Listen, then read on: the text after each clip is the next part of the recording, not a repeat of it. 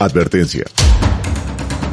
Las opiniones emitidas en este programa son de exclusiva responsabilidad de sus autores y no necesariamente reflejan los principios y filosofías de Radio Amiga y la Universidad La Gran Colombia.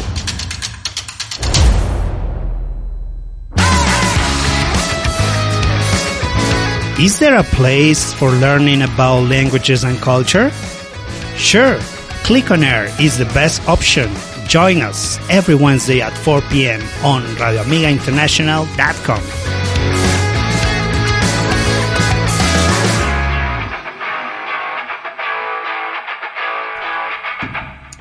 Hey, hello, hello, hello. Click on listeners, click on viewers, click on everybody. here we are as, every Wednesday, 4 p.m. Here we are with the best information, the best entertainment from Radio Amiga International Click on Air. El mejor entretenimiento y el mejor contenido, ¿cierto, profesor Nicolás? Buenas tardes. Buenas tardes. Click on viewers, click on listeners, click on air. uh, welcome to your favorite radio language show. Like every Wednesday, we are here with teacher Luis talking about interesting topics like literature, like culture, like sports, like entertainment, everything. And I'm I'm good, teacher Luis. Thanks for asking. You don't- you don't I'm glad I'm glad to have you uh, to have you here today. We You're- miss you. You're good, but you don't look good. ok. Bien, eh, nada, pues gracias, ya volvimos, estábamos un poco agripados, yo vivo con eso. Pero, como siempre, hoy tenemos eh, un gran invitado con el que ya vamos a empezar a conversar. Eh, es actor, comediante, eh, creador de contenido. Contenido. Y por ahí lo van a, con- a reconocer de algunas series como, como Garzón y, y algunas otras más que de las cuales vamos a estar hablando un poco y nos va a contar. Y, y nada, también actor de teatro, muy buen comediante, lo recomiendo. Y con nosotros está eh, Julio Escayón, a quien le damos la bienvenida a este Click on Air. Bienvenido, Julio. ¿Cómo vamos? Muchas gracias, un gusto estar aquí con ustedes, lo máximo. Chévere. Excelente. ¿Cómo van? Bien. ¿Cómo van? Qué buen- buena tarde, buena tarde bogotana. Sí. Está haciendo solecito, entonces sí, está chévere, ¿no? Sí, está haciendo El clima solecito. bogotano es demente, es la cosa más rara del mundo. Sí, es Hay, una locura. hay cuatro, hay cuatro estaciones en, en el lapso de dos horas. Tiene Fácil. razón. De hecho, estamos esperando el sol ahora en unas horas, en la, en la lluvia. Sí. Es Lluvia en menos puro de sol de lluvia. Sí. Como dice Puro la, sol de lluvia, la famosa frase la famosa frase. que aplica, aplicas en Bogotá. Bueno, no, Uy. Julio, muchísimas gracias. gracias, es un, sí. un honor que esté por acá con nosotros, que haya aceptado nuestra invitación Sí, sí. a este humilde Es show. gusto. Es un gusto, un gusto estar acá con ustedes y, y con esta emisora y la universidad, el vínculo que hay con la universidad y todo. Me parece lo máximo.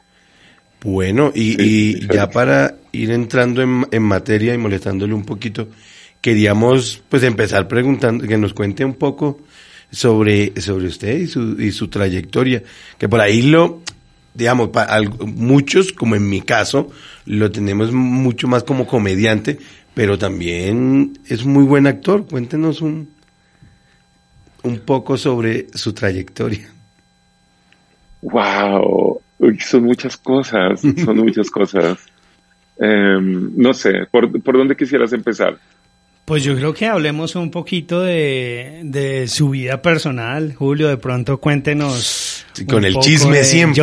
Yo, soy chismoso y un poco. de- Total. a mí, o sea, detrás del, pro- del profesional, digámoslo, del, del experto en, en su quehacer, eh, nos Sí. gustaría conocer un poco más de, de, de, de sí, de quién es esa persona que hay detrás de ese, de ese actor, de ese gran actor, de ese gran comediante, que nos cuentes un poco de eso, de, de ese, de ese Julio allí de, de la infancia, de la adolescencia, un poquito como, yo sé que es vasto porque hemos vivido muchas experiencias, pero un, Claro, algo muy, claro. algo muy así, muy, muy general. Eh, ¿quieres, ¿Quieres saber algo como de mi niñez? Sí, cuéntanos un poco de, ¿eres bogotano? Bueno, digamos, eh, ¿cómo, cómo, digamos, cómo fue Por ejemplo, el, profe- el- profesor Luis es, es, niñez. es un Sí, la cachaco. Mi niñez, Yo soy más rolo nací que en- la changua. yo nací es un revuelto tremendo mi origen. Em, mi papá es de Tumaco, del Pacífico. Ok. Pero él ya es bien rolo. Él se crió más que todo en Bogotá. Ok. Pero él nació en Tumaco. Em, mi mamá es de Bogotá, completamente rola. Eh, me revolvieron en Cali. En Cali. Eh, y, pero viví, viví 15 días en Cali. Ok, nada. Y, y nada, y soy el cariño más chiviado del mundo. es atroz, es atroz. Porque tengo por acá este hay un costeño también así muy parecido.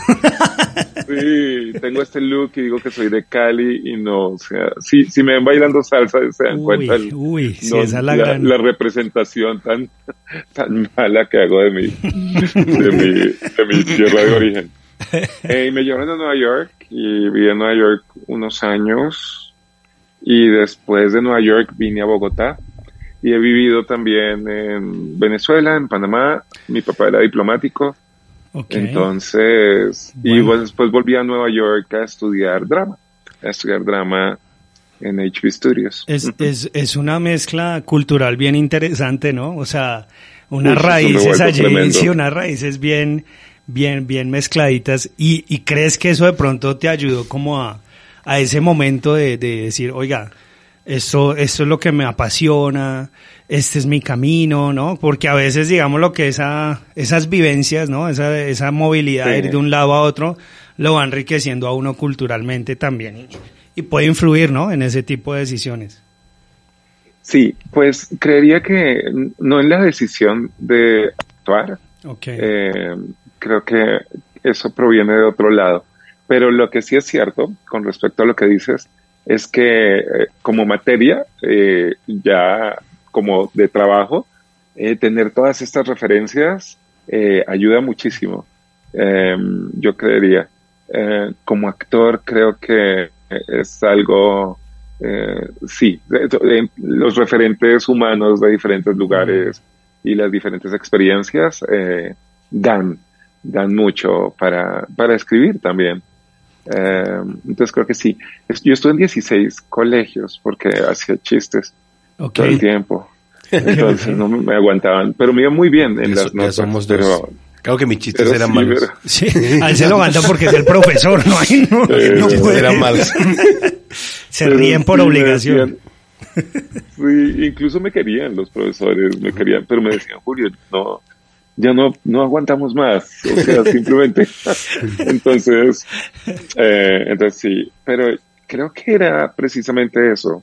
Creo que era como una búsqueda de, de nuevas experiencias y de aprender y de conocer otro tipo de, de personas. Entonces, yo estudié, digamos, en Bogotá, en el San Carlos, en el Colegio San Carlos, eh, que es un colegio de cierto perfil, pero también estudié en el Colegio Americano sección nocturna, em, con mis compañeros eh, que eran algunos taxistas, mm, algunos. Los que, los que llegamos a esa nocturna.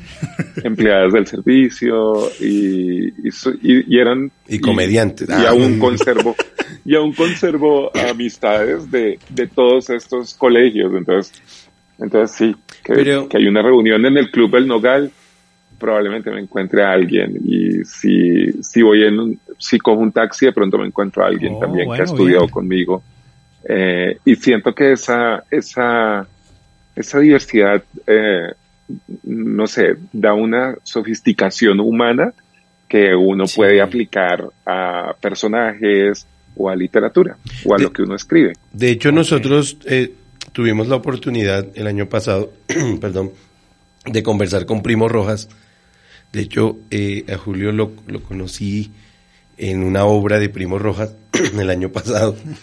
Eh, nosotros tuvimos, y el eh, Primo Rojas nos comentaba precisamente eso, que digamos, él tenía esta, bueno, esta educación y esta, o este background, digamos en inglés, de vivir en, en, Kennedy, pero también estar en un, en un colegio más o menos bueno, privado, y entonces como que se debatían esos dos mundos y siempre sus personajes iban por ahí. Al final eso enriquece, eso enriquece la, la, labor de la, del actor, ¿cierto? Sí, muchísimo. Eh, creo que, bueno, uno de mis maestros en Colombia de drama, eh, que ya falleció, era Paco Barrero, y una, una de sus clases tenía mucho, o uno de los descubrimientos, uno creo que los maestros dejan eh, en determinado momento eh, como revelaciones que, que, cambian la vida. Em, entonces, eh, una de esas cosas es, bueno, hizo un ejercicio y al final la conclusión es que estaba, estoy un poco lento en narrarlo porque pensé en contar todo el ejercicio, pero creo que sería muy largo. Pero fundamentalmente, eh, yo, yo, yo dije, la personalidad del actor es proporcional a la, a la personalidad del personaje. La fuerza, la ah, fuerza de la personalidad del actor es proporcional a la fuerza de la personalidad del personaje. Y él, él se levantó y me dio la mano, que era algo así como inaudito dentro de, eh, inconcebible dentro, dentro de la relación que él mantenía, porque era como esta eminencia. Eh, entonces, eh, sí, creo que entre uno más eh, crezca em, en todo sentido en cuanto a vivencias, creo que la, se siente en, en, la escena, se siente en la presencia.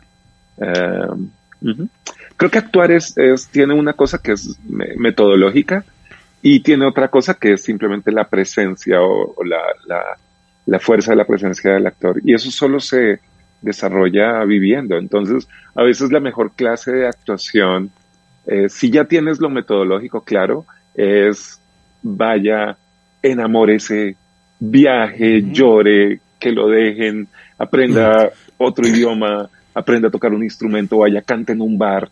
Eh, y eso creo que construye un mejor actor, Julio, un mejor eh, artista. Tengo una pregunta. Digamos, en este trasegar, digamos, esto que nos dices de, bueno, ya está lo metodológico, que es importante, pero luego viene lo vivencial y lo experiencial. Pero en, en ese trasegar que has tenido, en todas esas experiencias, seguramente algunas buenas, otras no tanto, todas enriquecedoras, digamos, ¿cuál ha sido el, rol de la educación, pero la educación desde la casa, digamos, cómo lo vieron tus papás desde el principio, como, ah, esto por ahí no es, o, o siempre hubo un apoyo, o sea, cómo fue ese rol de la educación paternal, digamos. Eh, en mi casa siempre hubo un apoyo. Eh, mi papá es como músico em, eh, empírico, toca muy bien piano. Entonces estaba esa referencia al prende, es muy rumbero además. como Nicolás, que toca la pandereta. tal cual, tal cual está cantando y tocando piano. Y yo recuerdo, digamos, en Nueva York, yo me levantaba a las 6, 7 de la mañana para ir al, al preschool y allá, allá estaban, siempre estaban rematando la fiesta en mi casa, mm. no se habían acostado. y estaba la Negra Grande de Colombia, eh, Eddie Martínez, el jazzista tocando. Entonces creo que por el lado de mi papá estaba como toda esta presencia artística. Mi mamá alguna vez actuó en el Colón. Obviamente ellos se dedicaron a otras cosas. Mi papá es economista y como les conté, pues tuvo una carrera diplomática y mi mamá es diseñadora de modas, pero bueno, igual son, eh, lo de diseño es creativo. Entonces sí, hubo apoyo permanente total a que yo estudiara música, aprendiera eh, composición, eh, drama, escribiera, sí, eh, era, era, totalmente apoyado en ese sentido. Julio, ¿por qué, por qué ser actor en, en, en una ciudad en una, perdón, una sociedad del, del, utilitarismo, ¿no? Que es, a veces lo que hablaba un poco aquí el profesor Luis. Entonces, cuéntanos un poquito, esa es la pregunta que, que siempre hago, ¿por qué, no? ¿Por qué, ¿Por qué llega uno allí? ¿Por qué no docente? Ah. ¿Por qué no profesor? no, mentiras, no, mentiras. Yo sé, yo sé como los poetas, que no servimos para nada, básicamente, desde cierta perspectiva. O sea, no hay sí, desde cierta perspectiva, para mí son... Desde cierta perspectiva. Pero digámoslo que en esta sociedad tan líquida, tan... Sí, está como... Desde otra perspectiva, pues es invaluable, pero desde, desde cierta perspectiva no tiene valor alguno, no tiene un aporte alguno. A ver, ¿dónde está la producción? ¿Qué es, ¿Qué es eso? Unas palabras ahí. Y, y, bueno, en el caso del actor, eh, escenificadas, eh, no sé, creo que, creo que hay una revelación en la belleza. Creo que es, hay un, hay un, está el misterio de la vida y, de por qué estamos aquí, de repente estamos un tiempo y nos morimos y nos enamoramos y eh, creo que podría uno no enfrentarlo y simplemente sobrevivir, o puede uno enfrentarlo como de frente, ya sea con, con un lienzo con, o con palabras, o, eh, pero creo que tiene que ver con eso. Creo que hay una revelación en la belleza. Eh, pues mi asunto es por ahí. entonces sí, pero creo que, que uno escoge las cosas de acuerdo a su vocación y yo asocio vocación con, em, con una fascinación y una habilidad. Ah, entonces, digamos, quien estudia matemáticas, por ejemplo, simplemente está en el salón de clases y, se da cuenta que eh, puede hacer la, la operación como tres veces más rápido que todos los compañeros que están alrededor. Entonces, esto es gratificante y, y eso, eso motiva. Que, sí, tener una habilidad particular para algo, creo que lo, lo impulsa a uno, a, le, genera a uno una curiosidad y, y, ya después el asunto en sí eh, tiene, tiene, tiene elementos fascinantes y entonces se revela la vocación. No, y digamos que, como lo veo yo, la ventaja que tiene el actor, que digamos no tiene alguien como Nicolás, Primero que, tiene, primero que tiene talento. Ojo que nosotros actuamos. Ojo que cuando, cuando uno está en el salón está actuando. No, pero no hay talento. no hay talento, eso sí, no hay, talento, pero, pero se, se cree que se actúa. pero, digamos, eh, el, de acuerdo. El, el actor, la ventaja que tiene, digamos, la posibilidad que tiene es que, bueno, tiene su profesión y esa profesión le permite eh, personificar otras profesiones y meterse en el cuerpo. Digamos, yo, por ejemplo, Julio, que bien, no sé, en programas como, me acuerdo de Bichos Biches, el, eh, todos, digamos, hasta, hasta Garzón, y digamos, creo que también en Francisco Mate, el matemático, Ahí, hubo diferentes, son diferentes perspectivas y diferentes visiones de la vida eh, desde la actuación. Pero, ¿cuáles son los personajes más complejos de hacer, digamos? ¿O cuál ha sido su personaje más complejo de hacer? Porque, eh, ¿cómo mm. personificar a alguien que uno no, no conoce y no tiene la perspectiva, digamos. Sí, eh, yo tengo una aproximación al personaje muy sencilla, entre comillas, por supuesto. Y es básicamente, eh, no, no, no hago nada externo en lo absoluto. Mejor dicho, esto es, es, gracioso esto porque estaba haciendo una obra de teatro hace poco eh, de Marta Márquez, de, eh, se llama El Bastardo Soler, que es una obra premiada y la hicimos en Petra, en el teatro de, Fabio y, Marcela. Y mm, entonces hubo una función académica y le preguntaron a los cinco actores eh, precisamente algo similar, como de dónde parte la creación del personaje y, todo esto. Y cada uno, digamos, em, Fernando Montes, eh, que es el fundador de Vara Santa, eh, tiene una, un antecedente de Grotowski, cada uno hablaba mm, como de su escuela. Eh, Fernando de la Pava, eh, que trabaja mucho con la maldita vanidad, hablaba de lo lúdico, del juego y todo eso. Y me tocó de últimas y yo dije, en, nada, yo no hago nada, no hago nada en lo absoluto. Entonces, entonces eh, bueno, reímos y todo eso, pero, pero no, hay un, hay un trasfondo, tiene un poquito más de, sentido. Reímos, pero fue triste en el fondo. reímos y lloramos. Trato, de no hacer nada, de verdad. Trato de estar en la situación del personaje absolutamente. Eso es todo lo que hago. Como, ¿cuál es la situación del personaje? Y simplemente estoy ahí. Y la vivo. Y la vivo. Eh, eso es todo. Ya si eh, el director o alguien quiere que yo tenga un, hablado particular o por alguna condición del personaje, eso se lo pongo al final. Me parece muy fácil hacer eso. Em, entonces lo dejo para el final. si el director me lo alcahuetea. Y el resto del tiempo estoy simplemente viviendo la situación del personaje. Entonces para mí es así de fácil. Eh, y así de complejo. O sea, debe uno a partir del texto entender absolutamente la situación y las sutilezas de la relación eh, que están operando en esa escena en particular y, simplemente vivirla. Eso es todo. Es que digámoslo que hay personajes que siempre dicen que son complejos, ¿no? Los de Shakespeare, ¿no? Cuando se hace teatro y todo eso, que hay personajes muy complejos. ¿Qué espíritu?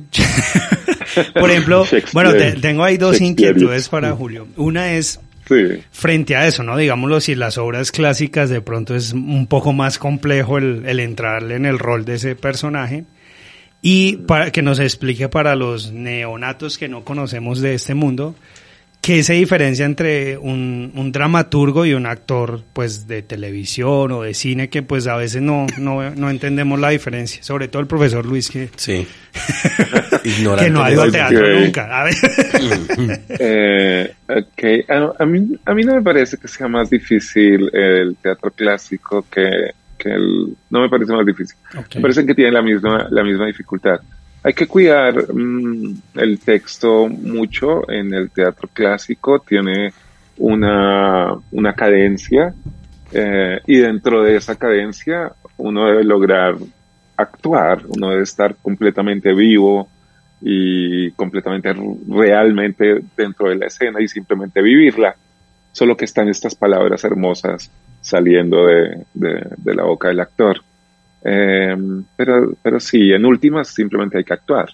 Entonces no me parece más, más difícil, eh, a, menos de que alguien tenga como, tenga un monólogo larguísimo y, y tenga problemas de memoria o algo así. Que sea su, su, handicap, su handicap en particular. pero de no ser así, eh, me parece que es igual, es básicamente aprenderse el texto, respetar el texto, eh, decirlo claramente, entender la cadencia de ese verso, pero en últimas actuar, estar en la situación, eso es todo. Y lo que me decías de la diferencia entre dramaturgo y todo eso, pues dramaturgia es otra cosa completamente diferente. Dramaturgia es escribir teatro. Entonces es otra cosa. Y bueno, actor. Eh, o sea, el actor es igual, es el mismo rol de teatro, se le llama igual. O sea, ¿es lo mismo actuar en teatro que actuar en televisión o cambia mucho la cuestión? Sí, no, pero esta, esta, es que eh, eh, sugirió eh, comparar dramaturgia con, con lo actoral, pero no, dramaturgia es escribir. Entonces, bueno, ahora, lo que tú dices, Luis, de actuar en cine o en teatro, sería que ahí, ahí sí hay como ciertas diferencias. Al final del día, como pueden intuir, que yo diría, no, al final del día simplemente hay que estar, en, la, en, la, situación absolutamente. Pero pues sí, obvio, en teatro eh, está uno en cuerpo entero frente a la audiencia. El teatro es otra cosa, el teatro es como, es como un rito raro porque están todas las energías em, interactuando de alguna manera y se sienten y se perciben y alguien tose o alguien llora a dos metros de uno. Eh, entonces el teatro genera, sí, es una experiencia completamente diferente y, y creo que hermosísima. La, yo tengo, tengo una, una sí, debilidad por, por el teatro, me parece absolutamente precioso, precioso. Pero, pero no, actuar en, en televisión y en cine es simplemente estar en la situación y básicamente entender el encuadre, y actuar en esa, desde ese ángulo para que uno no, no se salga del encuadre, como esa, esa formalidad. Pero si uno la tiene ya presente, ya en ese punto ya toca es actuar, toca es simplemente estar en la situación dentro del encuadre. Ok. Julio, y digamos, ¿cómo es la vida de... Qué pena tanta pregunta era, ¿no? no, lo, Por ejemplo, nosotros sabemos lo, lo sufrida que es la vida de de un docente acá en Colombia, viviendo con el mínimo, no mentira. Corriendo detrás del bus. ¿cómo, ¿Cómo es la vida de, del actor de teatro en Colombia? Porque nosotros sabemos que, bueno, puede que sea un mito y, queremos que nos lo aclare, digamos, obviamente es mucho más fácil tener un televisor en la casa y acceder a contenido televisivo que para algunos ir a, a, un teatro, pagar la entrada, ver la obra, a uno porque no le gusta, a otro porque no lo pueden hacer muy seguido. Por ejemplo, yo sé de países en los que ir al teatro es una, digamos, es una costumbre de no ir al cine, sino caer ocho días a ver una obra y saber qué hay en cartelera. Y, y, pero es tan difícil como dicen, ¿verdad?, hacer teatro en Colombia o, la gente de verdad va todos los días? Eh, no, es bien difícil, creería. Eh, sí, hay que tener un ingreso suplementario. Eh, no hay que depender absolutamente de hacer teatro. Eh, no es no es buena idea. No es rentable. Eh, creo que va cambiando. Creo que ahí eh, poco a poco la gente asiste un poco más a las salas.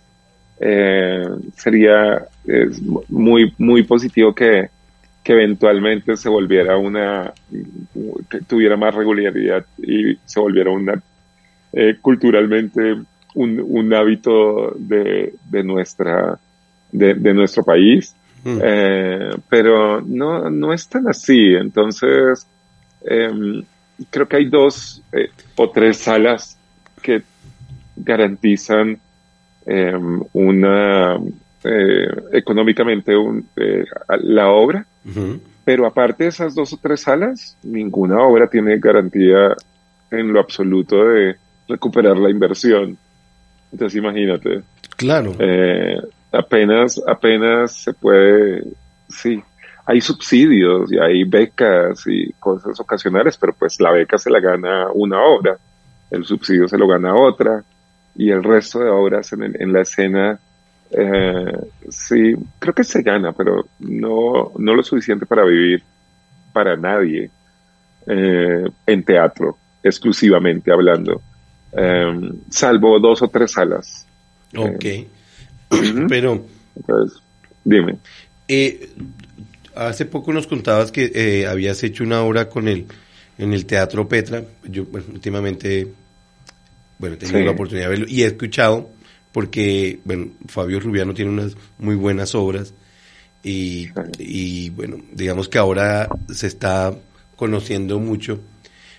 Eh, cuando nacen estos nuevos proyectos, digamos, ¿cuál, cuál, cuál es la clave para, y, y qué puede hacer uno, digamos, desde la educación, para hacer que la gente se interese más por la cultura? Porque es, es, es algo bastante complejo, porque a veces uno le habla a la gente de, eh, no, es que, qué sé yo, están, hay un recorrido gratis en el museo y, y las caras que uno ve es como, ay Dios, me va a pedir que vaya, o, o salió este nuevo libro, o Sí. salió esta nueva obra y es como, uy, me va a pedir que se le que, que, que la compre o que vaya, pero yo no quiero ir por allá o yo prefiero tomarme una cerveza. O sea, ¿cómo hacer eso? O sea, desde acá o desde donde estemos, que la cultura se vuelva algo de nosotros. Sí, creo, creo que son todos, absolutamente todos, todos los estímulos, toda- todo comunica.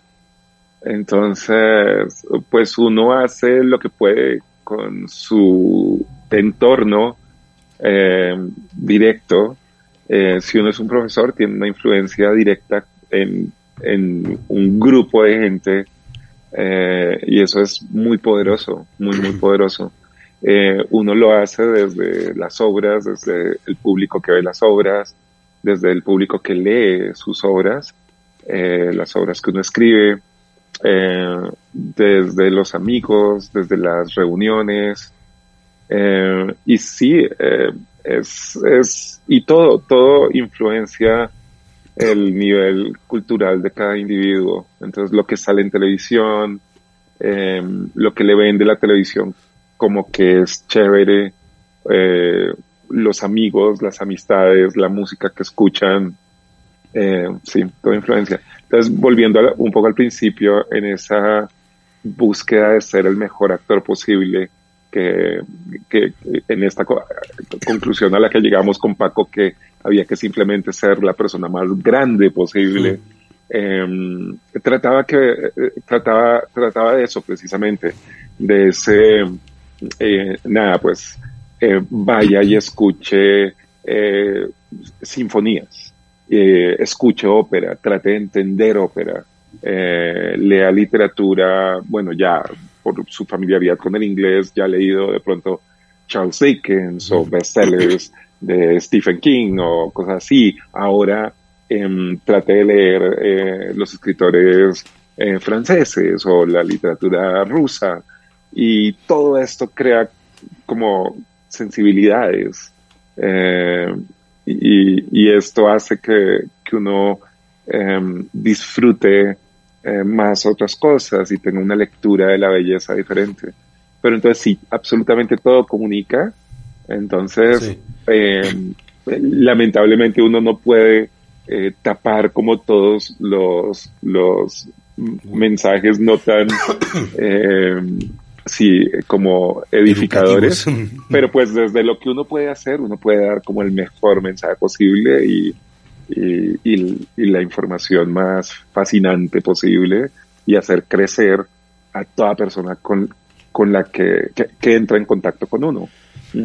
Bueno, muy bien, muy interesante. A nuestro invitado Julio, muchas gracias por estas, esta participación. Ya lo estás despidiendo. No, no, no, no, no, no, al contrario, le, voy, a hacer una, voy a hacerle una invitación porque tenemos un, un digámoslo, un, un, un debate aquí que generamos con nuestros estudiantes, los cuales vamos a escuchar frente al concepto del artista. Entonces, Julio, te invitamos a, a ver nuestras pointless questions y una vez termine te, te consultamos cuál es tu opinión. Mm-hmm. Let's okay. go to pointless question. Click on pointless questions. Okay. Here we are like every Wednesday with our pointless questions. And for these pointless questions we have, what's your name? My name is Christian. What's your name? My name is Juan. What's your name? My name is Lorena. And what's your name? My name is Maria. Very nice group. As you see, we have a lot of students here from La Universidad La Gran Colombia. And what do you study, Christian? I am study social science. Social science. What do you study? Study social science. Social science. What do you study? Darwin? I study law. You study law. And what do you study? I study teaching. Teaching. All right. So we have different careers as well for this important question. And the question is, tell me, uh, can you name? Can you tell me your favorite artist? ¿Tu artista favorito? Mi artista favorito es Willy Rodríguez. Willy Rodríguez, muy bien. ¿Tienes un artista o puedes nombrarme un artista que te acuerdes? Eh, mi artista favorito es Axel Rose. Axel Rose, wow. Vamos acá. ¿Qué artista tienes o qué artista te gusta? Mi artista favorito es... Mm, muy, muy, muy importante. Cancerbero, awesome. Mm, me gusta Andrés Cepeda. Andrés Cepeda, diferentes gustos, fuertes gustos en, en el tema artístico. Y una pregunta, muchachos, ¿es Maluma un artista? ¿Qué dices, Chris? No. no, ¿por qué no, Chris? ¿Qué pasa? Maluma tiene su flow, tiene su swing, tiene su... canta bien. Pues para mí el arte es como más... es más bonito. Y, y Maluma no hace música bonita. Arma. La verdad no. Ok, bueno, no nada. O sea, el hombre no tiene nada artista, su pose, su nada. Bueno, bien. Yo creo que si es artista, el man hace música y, no sé, mueve la gente. ¿Qué, qué definiría un artista? ¿Qué es necesario para ser un artista? No sé, como la actitud, como pues la voz también, depende de lo que se desempeñe, ¿no? Pero yo creo que la actitud y las cosas que Es un reality, hay que pasar por la voz para ser un artista. ¿Tú qué opinas? Bad Bunny, Maluma, todos estos personajes, ¿los consideras artistas? Pues son artistas porque manejan su género musical, pero pues para los gustos los colores. Entonces, para todos los gustos hay. Y pues si tienen buenas canciones, pegajosas. ¿A ti te gustan? Sí, me gusta todos los géneros musicales. Un domingo para leerse un librito, pones un Bad Bunny ahí para tranquilizarte y poder concentrarte, no hay problema. Trap, un, trap. de esos. A Maluma, eh, Bad Bunny, todos estos personajes, ¿crees que son artistas? ¿Los podemos, ¿Les podemos poner ese rótulo? Creo que se considerarían artistas porque mueven gente. Pero una, una opinión personal es que no están dando a la sociedad algo productivo, que hagan algo productivo. Pero le pregunto, pero digamos, los choferes de bus también mueven gente. y ellos son artistas. Pues es artista al conducir porque tiene muchas muchas vidas a su cargo. Sí, digamos, pero no considero que la música que hagan influencien positivamente a la sociedad. Ah, o sea, los artistas del volante. Salgámonos un poquito de... Esta es más subjetiva. O sea, desde que tú consideres que eres un artista, puedes decir vale chimba por vale chimba si los demás no consideran que eres un artista. O sea, la concepción artística es subjetiva, es de mí para lo, que yo tengo para ofrecer desde mi arte y desde mi concepción del mundo, mi cosmovisión, hacia afuera. Entonces, vale chimba si dicen que no es un artista o que sea. Vale chimba, sí, vale chimba, no importa. Lo que importa es que yo me sienta feliz con mi arte y quiera expresarlo de las maneras que pueda. ¿Y cuál es su arte? Mi arte. ¿Cuál es mi arte? Pues mi arte, ya así como es una pregunta como tan directa, Son dos me gusta. ahí, mi arte. Mi arte, mi arte es la escribir canciones, la música es mi arte, es mi arte. Y Cristian está. ¿Ustedes qué opinan de lo que dice Cristian? ¿Es subjetivo? O sea, yo me considero artista, entonces soy artista. Sí. Yo también me considero artista 100%, claro. No busca reconocimiento de nadie, o sea, Busca el reconocimiento porque pues uno siempre busca, pero entonces ahí volvemos al mismo punto. Uno quiere eh, ayudar, contribuir, ¿sí? Más que ser un artista es la ayuda, es el compromiso como persona con el resto de, de- de personas que lo siguen a uno, porque pues es, claramente es como si uno fuera un ejemplo. Aunque muchos, aunque muchos no tienen la posición o el pensamiento que ya tienen, sino buscan generar solo dinero. Sí, no buscan contribuir nada a la sociedad, sino que no les importa independientemente lo que hagan, sino generar dinero. y ahí es un artista igual, sigue siendo De todas maneras, él se considera un artista, aunque esté haciendo ni mierda, pero está generando plata. Estaría generando. Bueno, y, y en otro tipo de arte, consideran, digámoslo, salgámonos de la música, ¿qué, qué opinan de la, digamos, de la pintura? Digámoslo, en ese sentido también encontramos artistas muy jóvenes haciendo pintura, pero pues no son reconocidos. ¿Qué opinan de la pintura? ¿Les gusta ese tipo de arte? ¿Alguno pinta? Sí, realmente me gusta la pintura. Creo que también es una expresión muy, muy, también es una expresión como muy, yo siempre lo veo desde el punto de vista subjetivo, es que el arte en sí es muy subjetivo. Entonces me parece que es una expresión de como el subconsciente tal vez. Y en la escritura, ¿no? Vemos también libros muy malos, ¿no? De algunos arti de algunos escritores y otros muy buenos. Ahí también como que existiría esa diferencia del artista o lo que tú dices, volvemos a la subjetividad.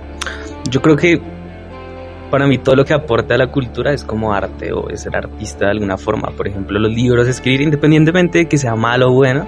Digamos que esa escritura, pues sí es arte, le estás aportando a la cultura, sea malo o bueno, sea basura o no, pues de cierta forma estás como que apoyando la cultura, estás creando nuevas cosas, etcétera, Se etcétera. dice como Milhouse. Si está en un libro debe ser cierto. Y en, en temas de, del cine, del- de la actuación, digámoslo, ¿qué, qué opinan? En, porque tenemos un gran invitado hoy, pues nos gustaría conocer su opinión en cuanto a ello. ¿Qué opinan de la actuación? ¿Se pueden considerar artistas todos los actores que aparecen en televisión o igualmente tenemos que mirar a ver la subjetividad? Pues es que volvemos al mismo punto, todos tienen que aportar, porque todos tienen que aportar, pero pues obviamente artista es el que contribuye más. O sea, el que tiene más contribución hacia sus seguidores, hacia sus fans, hacia sus... En, en ámbito de pintura y todo eso también me parece que es el mejor arte, es la libertad de expresión, es el momento en el que fluyes y te dejas llevar de pronto solamente por la pintura. Eso es excelente. Para usted el arte es como cuando usted se reúne con sus amigos a pasar un rato o como a tomar algo, todos tienen que aportar. todos, Todos ponen, todos ponen. y al que no aporta no es artista. Digamos, por ejemplo, usted, eh, ¿le gusta la pintura? Digamos que encantarme no, pero a simple vista de pronto es un cuadro y dice algo, algo da, sí, al- a- algo aporta. ¿Pinta? No, no pinta. ¿Y usted pinta? Mm, pues pinto pero en uñas. Estoy aprendiendo a hacer uñas ¿Cuándo acrílicas. fue la última vez que pintó, no sé, la casa o algo así? La ca- no, mi casa está perfectamente pintada. Esa sí toca que la pinten allá porque ahí sí no podría. Hasta ya no. Coger el rodillo, no, no, no, no, no. Eso también es un arte. Sí, es un arte, ¿no? Porque la- volvemos al tema de la subjetividad. Si el hombre se cree que lo está haciendo muy bien, es un artista en su oficio, ¿no? Obvio, es el arte, de, no sé, de la construcción, de hacer las cosas. ¿Qué dice Cristian? Una idea de cierre para, para esa entrevista tan nutritiva. Perro la palabra. en conclusión, Vale chimba. Bueno, click on air, click on viewers. This is the interview of today, Pointless Question. I hope you enjoy and see you next time. Thank you. Bueno, hay, hay, que, hay que peinar un poco al entrevistador. Qué vergüenza ahí. Qué pena, qué pena, hombre, Julio, qué lo pena, poco. Julio, qué pena con, contigo. Esta pena por lo poco, pero por lo- es lo pero que lo que sí.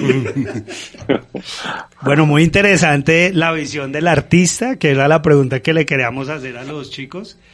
Que, Sí. ¿Cuál es su concepción de artista? ¿no? Entonces casi todos, pues obviamente lo llevamos al extremo con, con nuestros personajes actuales famosos, pero se ha desdibujado un poco, ¿no? El concepto de, de ese concepto, ¿no? Que digamos lo que para llegar a ese rótulo, pues, no sé, los, los que medio conocemos algo de arte y todo eso sabemos pues que implica una serie de habilidades, lo que tú nos decías al comienzo, que, que no son fáciles de conseguir y que con disciplina, etcétera, se logran.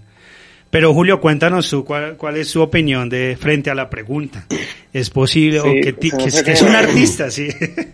Sí, se me hace que hay, hay- hay, contradicciones en ellos. Sí. Me dio muchas esperanzas Cristian cuando empezó y dijo que Maluma no era un artista. Independiente de si pienso que Maluma lo es o no lo es, independiente de eso, pensaba que íbamos a estar por el mismo camino, pero después em, cayó en, En el trap. en, eh, el discurso que es muy general por ahí de, de que todo es subjetivo y todo no importa. Y yo no creo en lo absoluto.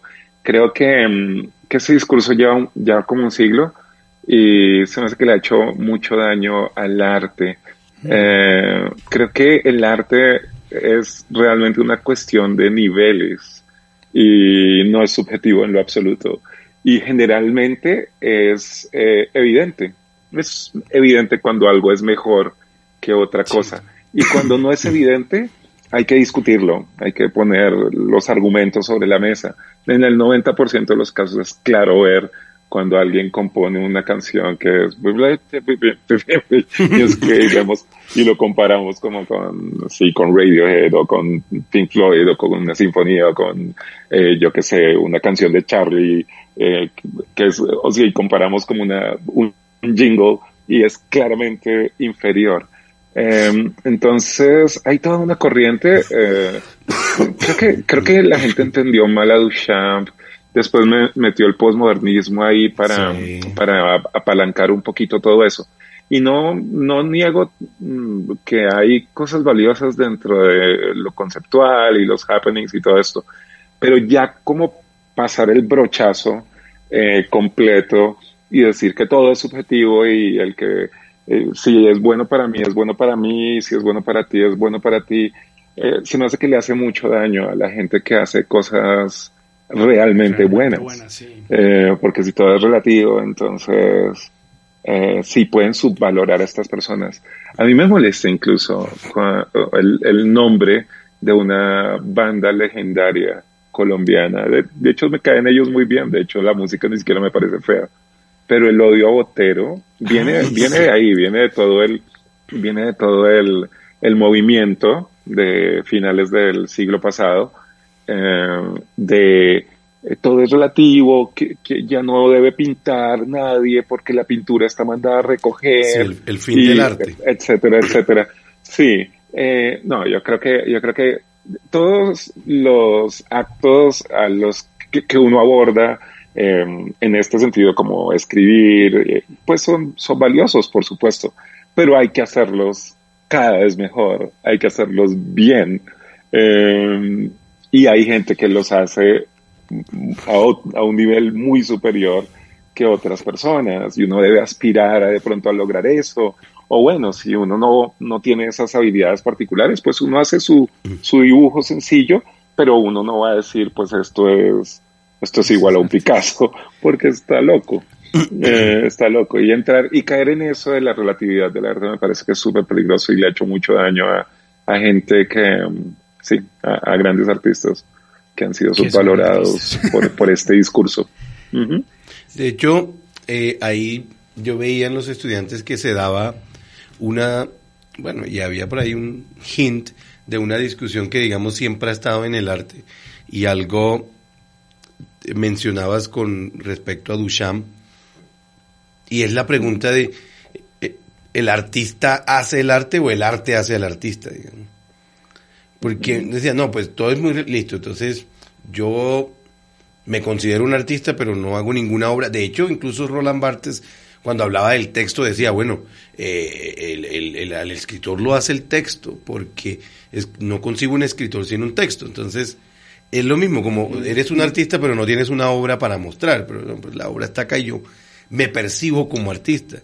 Y otra cosa es que no sé si te diste cuenta que cuando le preguntamos cuál era su artista favorito, todos mencionaron músicos, porque mm. es como, es lo que más está por allí dando vueltas y todos, la palabra artista como que inmediatamente la relacionamos con un músico y yo a veces eso lo, mm. lo, atribuyo a, lo, a la publicidad que dice, no, eh, el, artista boricua viene a Colombia o el artista jamaiquino, y, o sea, ¿por qué de una vez lo, asociamos así? Pues puede, pues puede ser, un artista perfectamente puede ser un músico. La pregunta de su artista favorito puede coger para muchos lados. En el caso como de las vidas de, de estos chicos, pues obviamente están más cercanos a la música, eh, a menos de que algunos sean muy fan del cine o algunos son muy fans del, del anime ah, o son muy fans de manga, entonces tienen ese tipo de referentes. Eh, pero sí, pues también podría ser un músico. Em, y bueno, y, pero sí, yo, yo creo que la, como tratando de, de, responder exactamente lo que me, me, preguntas, sí, la obra es muy importante y a qué nivel, es básicamente. Entonces hay que hacer lo que tienes en la cabeza y hay que hacerlo bien y, y hacerlo mejor y sí, tratar de, tratar de llevar eh, eso que estás haciendo como al, al, al máximo nivel, al, al, sí, para, para poder ser, o sea, si vas a cantar, eh, pues tú te podrías llamar un artista, pues si quieres, mm. pero al final del día, pues la idea es que te pares al lado de, de Adele o te pares al lado de, yo qué sé, y no, y no vaya a ser eh, vergonzoso. o sea, tienes que ser, tienes que ser competente en lo que haces en principio, después hacerlo mejor aún, y después, si quieres realmente estar eh, dentro de ese paquete de personas que admiramos, que, que oímos y simplemente nos hacen llorar, debes encontrar ese, ese switch siguiente que es el de que es misterioso, que es como ya canto excelente, porque eso, eso pasa mucho con la gente que está en las universidades y logran toda la técnica y cantan perfecto en cuanto a técnica y, ay, como que hasta ahí es, y es, mm. eh, y hay alguien de repente que simplemente es, eh, logra algo que es claramente em, más poderoso que todos los demás. Y a veces es difícil definirlo, porque uno podría decir, no, es que el vibrato lo alarga un poquito, no, es una vaina emocional misteriosísima, pero, pero si tú quieres ser un gran cantante tienes que aspirar a eso, no puedes arrancar diciendo como, no, yo canto así, yo canto desafinado y yo canto así, porque pues yo soy artista para mí y lo que yo hago pues es arte para mí, que es como un discurso que hay por ahí que me parece, me parece charrísimo. El artista. Me parece igual lindo que cante y que cante feo, que cante feo, pero que, que digan que todo es arte y que yo y, y este cantante que canta increíble somos iguales porque todo es relativo.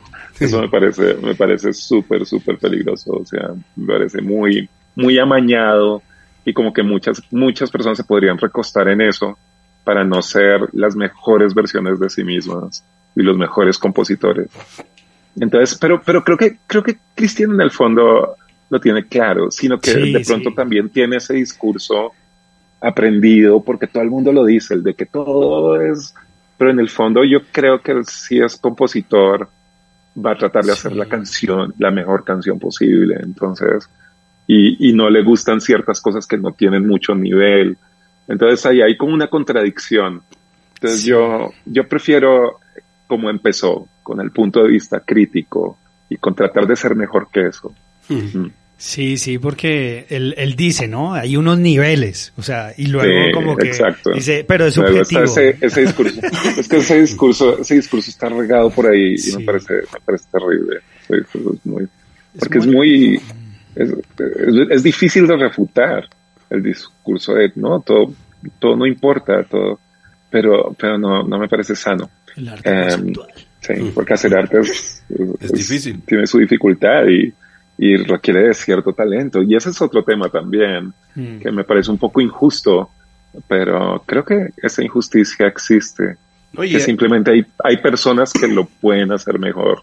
y al final es como mm. la, la, la, falta de una, de una narrativa como oficial y, todo eso tiene verdad que ver con la posmodernidad y cuando se habla de posliteratura esa posmodernidad hizo mucho daño y el arte del creo que se, creo que se necesita una revolución ahorita una nueva sí porque ya posmodernismo bueno lo, todo lo que pasó después de Duchamp parte conceptual todo esto ahora eh, creo, creo, que tenemos que recuperar el no no ir hacia atrás sino sino una nueva narrativa pero que involucre los los niveles, que involucre, que, que, quite todo esto del, de lo relativo que le permite a, a, la mediocridad estar a veces bien arriba.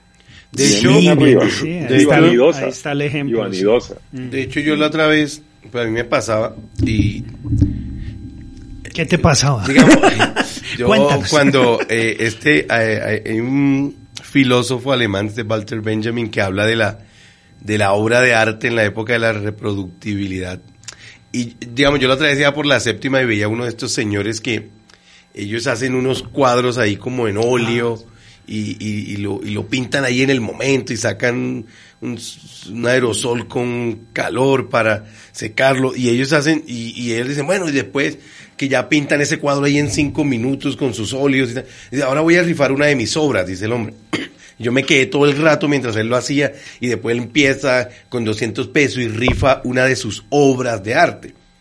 Y al final la persona que se lo ganó en su mente se había llevado una obra de arte. Pero yo decía, bueno, pero el, señor al final lo que hace es, ya tiene, digamos, un, un, template, ya tiene algo prendido y lo pinta y va modificando los colores, de pronto modifica el agua y tal. Y yo me fui pensando para la clase y yo decía, pero ¿hasta qué punto entonces hablamos de arte allí? ¿O simplemente es una, la reproducción de una técnica? Puede ser, sí. Sí. Sí, pues yo, yo, yo no sé, el, el, método de pronto, la ejecución, eh, yo creo que pueden haber muchas. Puede haber gente que tenga como, como un template del que parte, puede haber gente que es muy ágil, puede haber gente que se toma muchísimo tiempo digamos, cuando yo compongo canciones, a veces salen en, en, en 20 minutos, con letra y todo. Uno dice, ¿de dónde? ¿Qué es esto? Eh, y a veces a uno le toma un año y uno no descubre, pues especialmente si, si respetas el trabajo que estás haciendo y no, y, y, uno dice, no, pero es que por ahí no es, y se puede tomar un año. Entonces, eh, creo que eh, los caminos para llegar eh, son, son diversos. En últimas, es la calidad de lo que quedó. Eh, entonces, una cosa, digamos, cuando uno compra una de estas cosas en la calle, eh, es un dibujo bonito. Un dibujo bonito es solo eso, es un dibujo bonito de alguien mm. con ciertas habilidades y está chévere. Si yo lo quiero colgar en algún lado, lo cuelgo. Pero sí hay que tener claro que si uno coge ese dibujo bonito y lo pone al lado de un Dalí, es es, muy inferior. es muy inferior. Y si, si uno entra en, el, discurso de. si uno entra en el discurso de. pero inferior para quién? Porque si es bonito para. Ah, eso sí me hace que es. Para mí es bonito. Porque simplemente, simplemente alela alela los parámetros y permite que, sí, que, que, la mediocridad esté como al mismo nivel de cosas absolutamente increíbles y a las que uno quiere aspirar. Entonces, creo que los chicos, los chicos me parecieron, me parecieron honestos, me parecieron que tienen una clara visión, como que cada cosa que uno hace eh, tiene un valor, eso sí mm. es cierto, cada cosa, pero entre mejor la hagas mejor, Es, es como por ese lado, o sea, ¿a qué nivel la vas a hacer? Y hay que tratar de hacerla como al, más alto nivel. La última chica, la del extremo, hmm. tenía como eso, era como, tenía un poquito, o sea, fraseado de otra manera, pero decía como, sí, pero, pero llega hasta ahí y le falta como que, que aporte más, pero creo que muy buen instinto eh, tenían todos en que en que es valiosa cada, cada acción esta escrita pero realmente hay que hacerla bien y cada vez mejor.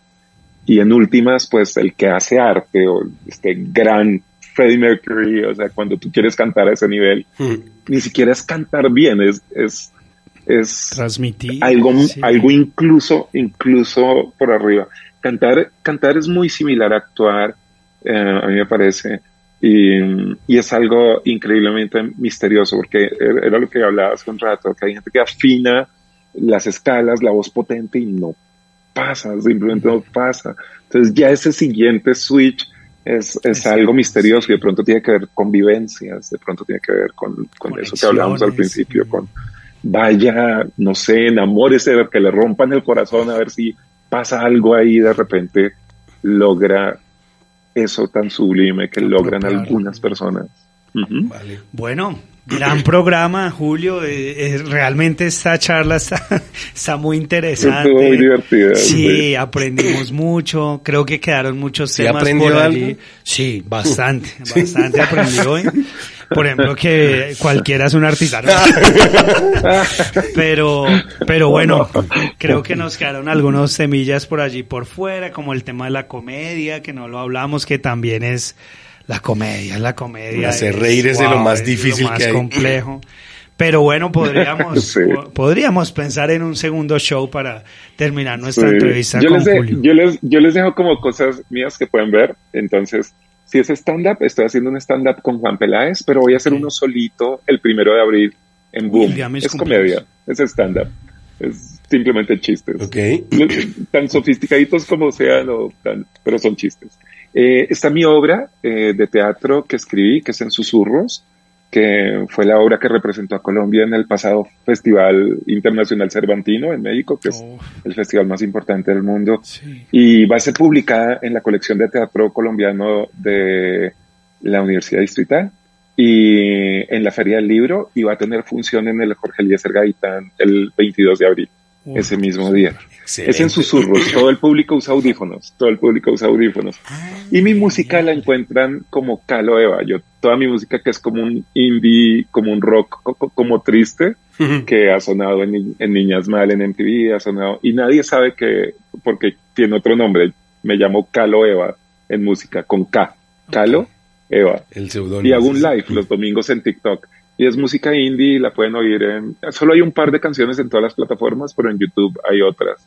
Y voy a sacar una nueva que se llama Canción del Osito muy pronto. Entonces, para que estén pendientes de eso. Y, y, y nada, fue un gusto estar con ustedes. Fue una conversación muy Muchísim- grata. Muchísimas gracias, Julio. It was a Y lot, a lot of, a lot of fun. acá- was a lot of Yeah. fun. es tu casa, siempre bienvenido a Radio Amiga Internacional y a Click on Air. casa es mi casa. Un placer, como siempre. Muchísimas Eh. gracias. Gracias, Julio. Gracias, Click on Air, Click on Viewers. Nos vemos el See próximo miércoles. Nos vemos el próximo miércoles. Gracias, profe Luis.